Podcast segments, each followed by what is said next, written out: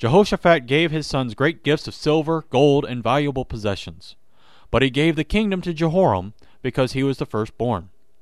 When Jehoram had ascended the throne, he killed all his brothers with the sword. 2 Chronicles 21, 3 and 4. What a loving brother Jehoram was. His allotted inheritance as the firstborn son of the king was the entire kingdom, but he wasn't satisfied with that. He killed all his brothers so that he could gain their inheritance as well. This isn't a surprise, since his wife was the daughter of Ahab and Jezebel. He showed his love for his six brothers by executing them. Jehoram isn't the model we often use as a loving brother. We don't look to someone who makes himself an only child to see an only brother.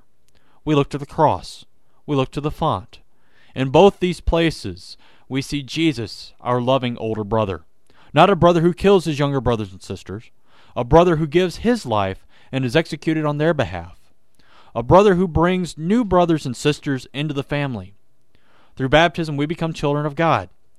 Through baptism, Jesus becomes our brother, a brother who loves us greatly a brother who doesn't take our gifts away, but urges us in the way that we should use those gifts, a brother who loves the family enough to do everything necessary to keep it united.